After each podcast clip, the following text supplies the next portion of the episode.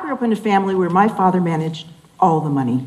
But for some reason, when I was eight or nine years old, he started showing me things about money.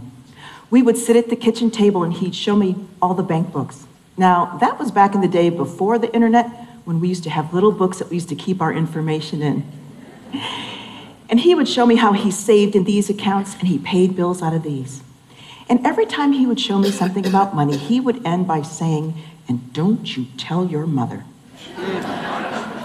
Now, to this day, I really don't know why he said that, but what I do know is to that eight year old girl sitting at the kitchen table, it meant, Don't say a word.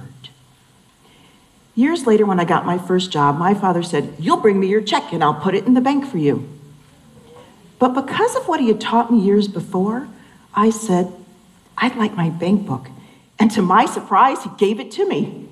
Right then, at 16 years old, I began managing my own money. I went on to college and then to start my new career as a CPA.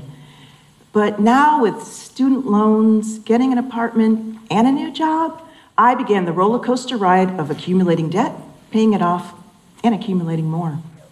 Many years later, after getting married, I went through an unexpected divorce. And I was left with a house I couldn't afford and bills I couldn't pay. You might be wondering, how does that happen to someone that's educated and skilled at managing people's money? I had reverted back to what I learned growing up that one person managed all the money. I had handed over my financial power and I had become financially dependent. Financial dependency is when someone is dependent on a person, a job, or situation for money and they feel trapped. People fall into two categories dependent with choice and dependent without a choice. Someone is dependent with choice when they hand over their financial power and their participation. It can happen in personal or business relationships when one person doesn't want to be involved with the money, so they hand over the responsibility to a spouse, a partner, or a professional, like an accountant or a manager. This was my situation. I spent all day long managing other people's money, so I was relieved that my husband was interested and good at managing ours. I was free for the first time since that first job at 16 years old. I didn't have to be responsible for managing my money. But what I failed to realize was what felt like freedom was really dependency. My mistake is that I didn't stay involved or understand what was going on with our money. You may have experienced this yourself, or you may have heard stories of celebrities or professional athletes that have relied on family, friends, and others to manage their money, and they are left broke, bankrupt, and betrayed because they made the choice to hand over their financial power. Someone that's dependent without a choice feels trapped because of their financial situation. They can be in a job or career where they're unhappy or being harassed, but they can't afford to leave. Or someone that's had to move in with family and friends because they've had an illness or gone through a divorce or experienced a tragedy, and now they're financially dependent on others. And how many of us know someone that has an elderly parent or a relative that can no longer take care of themselves, and they're left to rely on others, sometimes handing over their homes, their money, and other assets. Another type of dependency without a choice is financial abuse. Financial abuse is a pattern of abusive behavior used to control and intimidate a partner. Victims are in a relationship and the other person has power over them because they don't have access to money, information, or the resources and support they need to leave. The Allstate Foundation has a program called the Purple Purse that helps victims of domestic violence through financial empowerment. They report that 99%, in 99 out of 100 domestic violence cases, financial abuse helps keep victims trapped in their relationship. The Purple Purse has coined financial abuse the invisible weapon because physical abuse leaves bruises and scars, but financial abuse doesn't. Financial abuse and financial dependency leave emotional scars that you can't see. They include hopelessness, guilt, shame, depression, lack of confidence, and self esteem. Financial dependency is also invisible because no one's talking about it. Why? because no one wants to show their emotional scars, and because we're taught in our homes, on our jobs, and in our community not to talk about money.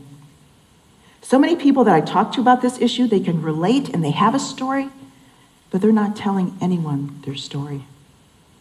When I was told at the kitchen table, don't you tell, I never told anyone.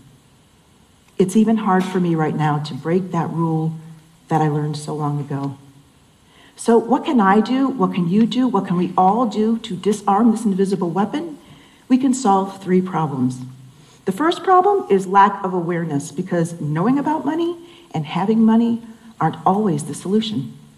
In my situation, I was educated and experienced in managing money, but that didn't stop me from becoming financially dependent. Why? Because of the beliefs and experiences I had growing up. One person manages all the money. After my divorce, I had to rebuild my life financially and emotionally. So I took every self development course and I read every self help book I could find. And that's when I began to understand the dynamics of the family that I lived, grew up in and how they played a role in me handing over my financial power. When you become aware of your inner bruises and scars, you can begin to break free from financial dependency. The next problem is lack of information about financial literacy. Financial literacy is having the skills and the knowledge to make informed decisions about your money. It includes topics like savings and investing, budgeting, and debt. In 2018, only 17 states required financial literacy in high school curriculums. This corresponds with recent studies that show that 66% of Americans are financially illiterate.